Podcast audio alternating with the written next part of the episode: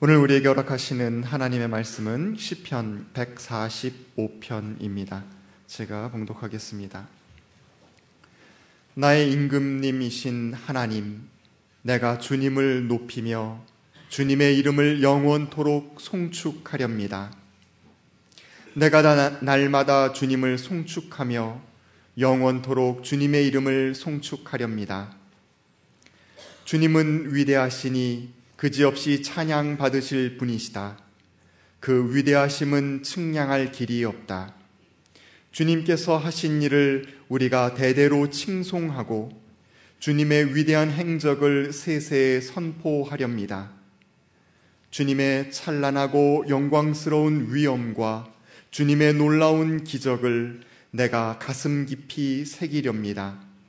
사람들은 주님의 두려운 권능을 말하며 나는 주님의 위대하심을 선포하렵니다. 사람들은 한량 없는 주님의 은혜를 기념하면서 주님의 의를 노래할 것입니다. 주님은 은혜롭고 자비로우시며 노하기를 더디하시며 인자하심이 크시다. 주님은 모든 만물을 은혜로 맞아 주시며 지으신 모든 피조물에게 긍휼을 베푸신다. 주님, 주님께서 지으신 모든 피조물이 주님께 감사 찬송을 드리며 주님의 성도들이 주님을 찬송합니다. 성도들이 주님의 나라의 영광을 말하며 주님의 위대하신 행적을 말하는 것은 주님의 위대하신 위엄과 주님의 나라의 찬란한 영광을 사람들에게 알리려 함입니다. 주님의 나라는 영원한 나라이며 주님의 다스리심은 영원 무궁합니다. 주님이 하시는 말씀은 모두 다 진실하고 그 모든 업적에는 사랑이 담겨 있다. 주님은 넘어지는 사람은 누구든지 붙들어 주시며 짓눌린 사람은 누구든지 일으켜 세우신다. 만물이 모두 주님만을 바라보며 기다리니 주님께서 때를 따라 그들에게 먹거리를 주신다. 주님께서는 손을 펴시어서 살아있는 피조물의 온갖 소원을 만족스럽게 이루어 주십니다. 주님이 하시는 그 모든 일은 의롭다. 주님은 모든 일을 사랑으로 하신다. 주님은 주님을 부르는 모든 사람에게 가까이 계시고 진심으로 부르는 모든 사람에게 가까이 계신다. 주님은 당신을 경외하는 사람의 소원을 이루어 주시고 그들의 부르짖는 소리를 듣고 구원해 주신다. 주님은 당신을 사랑하는 사람은 누구나 지켜 주시며 악한 사람은 누구든지 다 멸하신다. 나는 내 입으로 주님을 찬양하련다. 육체를 가진 사람이면 누구나 주님의 거룩한 이름을 영원히 찬송하여라. 이는 하나님의 말씀입니다. 아멘. 한량없는 주님의 은총과 평강이 오늘 이 예배 자리에 나온 우리 모두에게 함께 하시기를 빕니다. 참 먼 길을 걸어 여기까지 왔습니다. 한 걸음 한 걸음 쉽지 않았습니다. 우여곡절이 많았습니다. 그래도 우리는 산자의 땅에서 하나님을 찬미합니다. 이것보다 놀라운 기적이 어디에 있고 이것보다 신비한 일이 어디에 있겠습니까? 오늘 내가 여전히 숨을 쉬고 있다고 하는 것은 하나님이 우리의 코에 생기를 불어넣기 때문에 가능한 일입니다. 제 아무리 우리의 인생이 어두웠다 해도 하나님은 끊임없이 우리의 마음과 몸과 마음 속에 생기를 불어넣어 우리를 살게 하셨습니다. 내가 연약해도 내가 낙심했을 때도 내가 캄캄한 어둠 속에 있을 때도 하나님은 한순간도 우리 밖에 계신 적이 없었습니다. 지금 이 시간은 바로 그런 은총을 기억하는 시간입니다. 연초부터 연말에 이르기까지 우리는 역사의 격변을 경험하며 오늘까지 이르렀습니다. 많은 것을 이루어냈고 또 많은 것을 잃어버리기도 했습니다. 회한도 있지만 감사의 마음이 큰 것은 죄의 은총이 우리를 붙들고 있다고 느끼기 때문입니다. 이맘때가 되면 저는 늘 습관처럼 김교신 선생님이 1941년 쇠 밑에 썼던 제야의 기도라고 하는 글을 찾아 읽습니다. 아, 그분의 전집 가운데 나오는 그 대목을 읽을 때 얼마나 마음이 설렜던지 그래서 늘 연말이 되면 그 기도를 찾아 읽곤 하는데 그는 이렇게 고백하고 있습니다. 시종여일 하게 불민하고 게으르고 진실치 못한 이 죄인에게 대해서도 주 예수여 당신은 시종일관으로 은혜로서 입히셨고 충성으로서 대접해 주셨습니다. 그는 한 해 동안 성취된 소원을 하나하나 생각할수록 아, 분에 넘쳤도다. 내 잔이 넘치나이다. 이렇게 고백하지 않을 수 없었다고 말하고 있습니다. 감사의 렌즈로 자기의 삶을 돌아보기에 가능한 고백일 겁니다. 그러나 그의 제야의 기도에서 제 마음에 가장 깊은 울림이 되어 다가오는 것은 그 다음 대목입니다. 그러나 주 예수여, 내가 드려야 할 금년도의 최대의 감사는 이미 성취된 기원을 위해서라기보다 불성취된 기원, 각하된 기도를 위해서인 것을 당신은 잘 살피실 줄 믿습니다. 성취된 기원을 위한 감사도 아시아 대륙보다 적지 않습니다만 불성취된 기원을 위한 것은 실로 태평양보다 더 큰 것이 있습니다. 그는 그렇게 말하고 있습니다. 낯선 이야기이죠.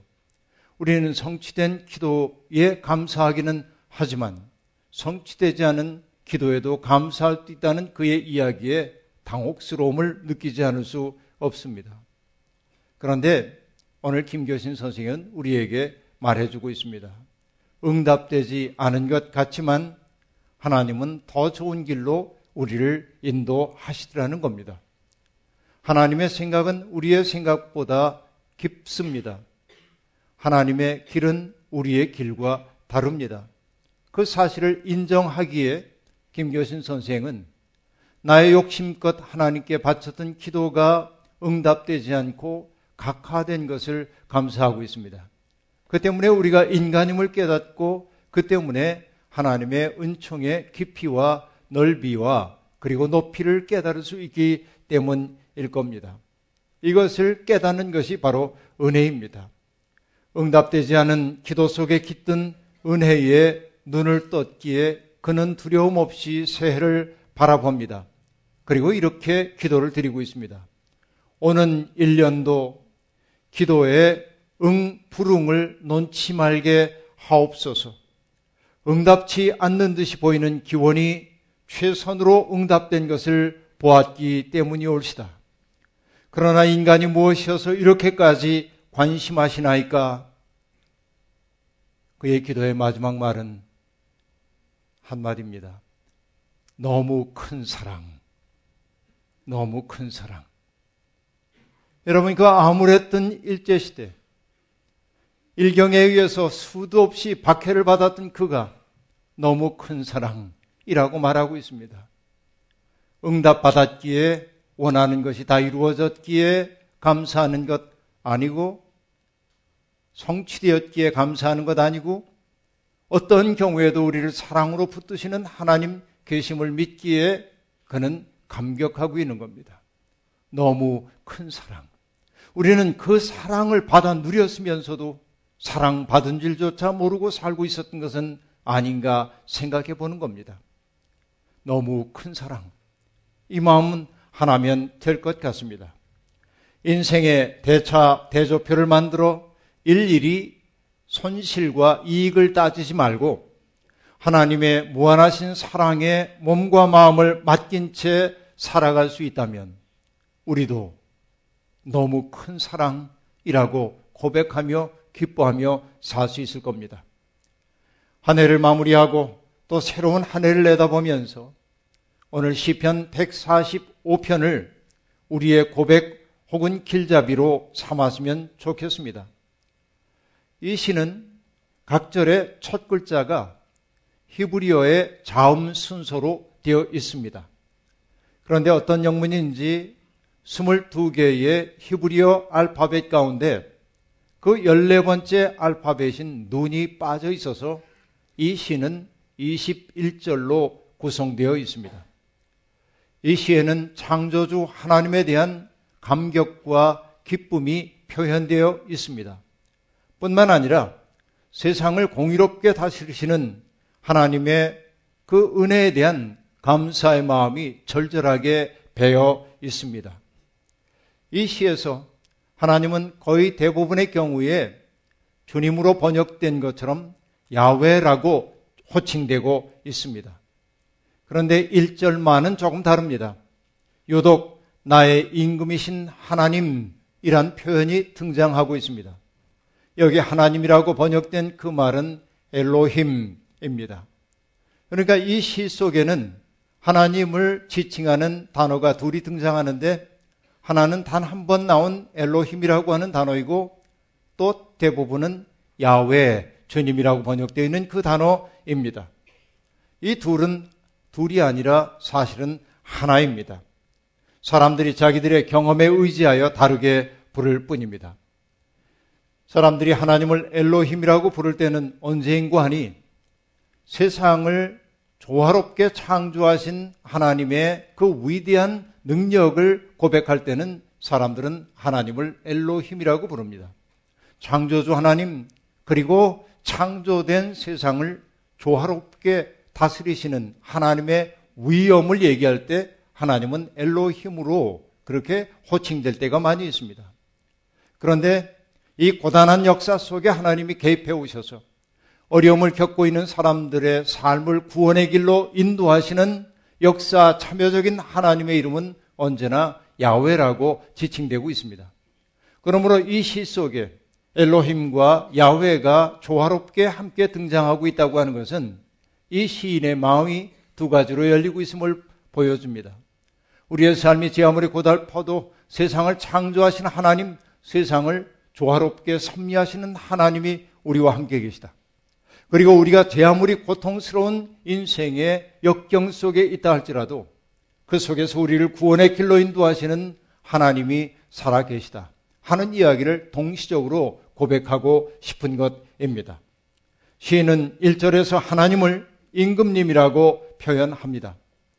하나님의 통치를 찬양하기 위한 일종의 은유입니다.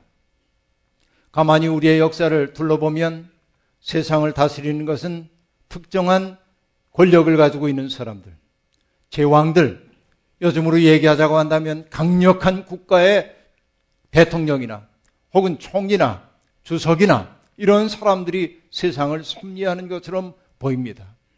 한반도라고 하는 지정학적 조건 속에서 우리가 늘 눈치 보지 않을 수 없는 미국이나 중국이나 러시아나 일본이나 이런 나라들이 세상을 지배하는 것처럼 보인다 하는 말씀입니다. 하지만 1절에서 하나님을 임금이라고 고백함을 통하여 이 시인이 하고 싶은 말은 무엇입니까? 사실 세상을 지배하는 것은 세상을 질서 있게 창조하시고 창조된 모든 것을 세심하게 돌보시는 하나님, 그 하나님이라는 사실을 그는 첫머리부터 강력하게 고백하고 있는 것입니다. 여러분, 그렇습니다. 주님의 찬란하고 영광스러운 위엄과 주님의 놀라운 기적을 내가 가슴 깊이 새기려옵니다. 악인들이 득세하는 것처럼 보여도 하나님의 뜻이 결국 이루어진다는 사실을 오늘 나의 임금, 나의 하나님이라는 표현 속에 담겨 있는 겁니다. 이 근원적 진실을 마음에 명심할 때 우리는 시대적 우울을 넘어설 수 있습니다. 그리고 개인적인 절망에서도 벗어날 수 있습니다. 역사가 제 아무리 태양하는 것처럼 퇴행하는 것처럼 보이는지 몰라도 퇴행하는 역사조차 이끌고 완성을 향해 가시는 하나님이 분명코 살아 계시기 때문에 그렇습니다. 날로 포악해져가는 세상을 보면서 낙심될 때마다 저는 마틴 루터 킹 주니어 목사가 한 말을 되새기곤 합니다. 우주의 윤리적 포물선은 길지만 그 방향은 정의 쪽으로 구부러져 있다. 여러분, 머릿속에 한번 생각을 해 보십시오. 우주의 윤리적 포물선은 깁니다. 때때로 불의한 자들이 득세하는 것처럼 보이기도 합니다. 하지만 우주는 결국은 정의의 방향으로 구부러져 있다는 겁니다. 이 근원적 사실을 우리가 마음속에 명심하고 살아야 하는 것입니다. 우리를 영적으로 위축시키는 일이 많고 역사가 퇴행하는 것처럼 보여도 하나님의 통치만이 영원합니다. 우리는 가끔 패배합니다. 하지만 하나님은 패배하지 않으십니다. 우리는 가끔 낙심합니다. 하지만 하나님은 낙심하지 않으십니다. 우리는 가끔 넘어집니다. 그러나 주님은 우리가 넘어진 그 자리에서 새로운 역사를 시작하십니다. 그러므로 희망은 우리에게 있는 것 아니라 하나님에게 있습니다. 그러므로 우리의 희망은 패배할 수 없는 근원적 희망이 되는 것입니다. 여러분, 새해에도 하나님이 우리의 임금님이라는 사실을 한순간도 잊지 말고 사시기를 바랍니다. 그 근원적 진실을 꼭 붙들고 나아가서 여러분, 제 아무리 혼돈한 일이 우리를 사로잡는다 해도 그 속에서 하나님을 바라보는 사람들이 되기를 바랍니다.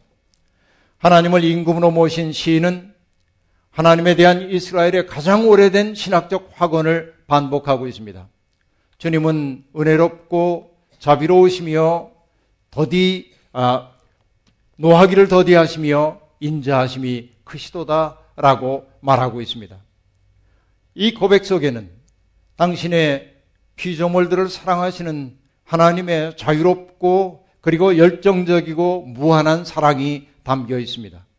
피조 세계는 하나님의 신실하신 사랑으로 유지되는 법입니다. 또 다른 히브리의 시인의 노래를 저는 정말로 좋아합니다. 그는 이렇게 말합니다. 그 이야기, 그 말소리, 비록 아무 소리가 들리지 않아도 그 소리 온 누리에 울려 퍼지고 그 말씀 세상 끝까지 번져 간다. 하나님의 장엄한 세계 섭리를 그들은 그렇게 노래하고 있습니다. 우리가 이 세상에서 덧거친 세상에서 그래도 노래하며 살 수 있는 까닭은 하나님께서 끊임없는 은총으로 우리를 붙들고 계시기 때문입니다. 새해는 바로 이러한 은총의 신비에 눈뜬 사람들이 되기를 바랍니다.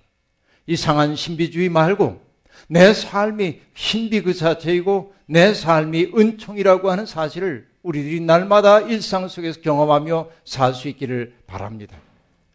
만물을 은혜로 맞아주시며 지으신 모든 피조물에게 긍휼을 베푸시는 하나님에 대한 근원적 신뢰가 우리에게 있다면 세상 일이 제 아무리 우리를 옥죄어도 우리는 기뻐하며 살 수 있습니다. 독일 태생의 미국 심리학자인 에릭 에릭스는 사람은 엄마와 아기 사이의 원초적 관계를 통해 근원적 신뢰를 배운다고 말한 바 있습니다. 아기는 엄마의 따뜻한 보살핌을 받, 받으면서 자기가 원하는 기본적인 욕구가 지속적으로 충족되는 경험을 하면 내가 환영받고 있는 존재라고 하는 사실을 알게 된다고 합니다. 그리고 자신에 대해서 신뢰할 뿐만 아니라 타자들에 대해서도 신뢰할 줄 아는 긍정의 사람이 된다고 합니다. 그에게 세상은 환대의 공간입니다. 그에게 세상은 하나님의 숨결이 깃들어 있는 아름다운 공간이 되는 겁니다. 반면 기본적인 욕구가 지속적으로 좌절되는 경험을 하고 그리고 부정적인 경험이 그의 내면 속에 축적되면 아이들은 모든 것이 잘못될 수 있다고 하는 불안감에 사로잡히게 되고 그 부정적 경험이 반복될수록 그 아이는 세상을 적대적 공간으로 인식하게 된다고 말하고 있습니다. 따라서 적대적 공간 속에서 그는 자신과 타인을 신뢰하지 못하는 사람이 되고 맙니다. 믿음이란 어떤 것일까요? 우리의 죄를 꾸짖기도 하시지만 허물 많은 우리의 존재를 있는 그대로 사랑하시는 하나님의 그 사랑에 대한 신뢰입니다. 하나님은 우리를 꾸짖기도 하시지만 우리는 하나님의 은총 밖으로 내쳐진 적이 한 번도 없습니다. 이것이 우리를 살게 합니다. 그 사랑 안에 머물 때 우리는 어떠한 어려움을 만나도 좌절하거나 낙심하지 않습니다. 바울 사도는 이것을 이런 말로 표현하고 있습니다. 우리는 사방으로 뛰어들어도 움츠러들지 않으며 답답한 일을 당해도 낙심하지 않으며 박해를 당해도 버림받지 않으며 거꾸러뜨림을 당해도 망하지 않습니다. 하나님의 사랑에 대한 근원적 신뢰를 경험한 사람이 할 수 있는 말입니다. 이런 사람을 세상이 어떻게 당해낼 수 있겠습니까? 그는 세상 사람들이 두려워하는 유력한 사람은 아닐는지 몰라도 세상은 그를 두렵게 할 수 없습니다. 제가 종종 여러분 노자에서 좋아하는 구절이긴 한데 이런 구절이 하나 나옵니다. 승인자 유력이요 사승자 강이라 하는 말입니다. 남과 겨루어 이기는 사람은 힘이 있다고 얘기합니다. 남과 겨루어 이기는 사람은 재력도 얻고 명예도 얻고 그리고 돈도 얻습니다. 이것이 여러분 그들을 유력한 사람으로 만듭니다. 그러나 그 유력함이 행복의 조건은 아닙니다. 이 노자가 정말로 강한 것을 뭐라고 얘기하고 있습니까? 자승자 강이라 자기를 이긴 사람이 진짜로 강한 사람이라고 말하고 있습니다. 부드럽고 온유하지만 세상은 그를 뒤흔들어 놓을 수 없습니다. 믿음의 사람은 예수 정신을 등뼈로 삼고 살아가는 사람입니다. 하나님의 사랑, 예수 그리스도의 사랑을 경험했기에 그것이 우리의 삶의 등뼈가 되어주기에 우리는 스스로를 긍정할 뿐만 아니라 우리가 만나는 사람들을 진심으로 사랑하며 살 수 있게 되는 것입니다. 그렇습니다. 누군가를 사랑한다는 것은 그 사람의 품이 되어주는 것입니다. 누군가의 기댈 언덕이 되어주는 것입니다.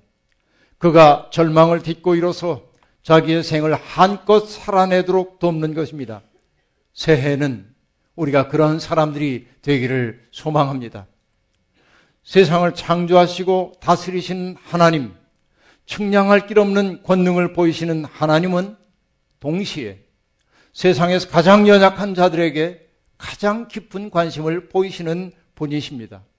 오늘 14절은 그 진실을 이렇게 얘기합니다. 주님은 넘어지는 사람은 누구든지 붙들어 주시며 짓눌린 사람은 누구든지 일으켜 세우신다.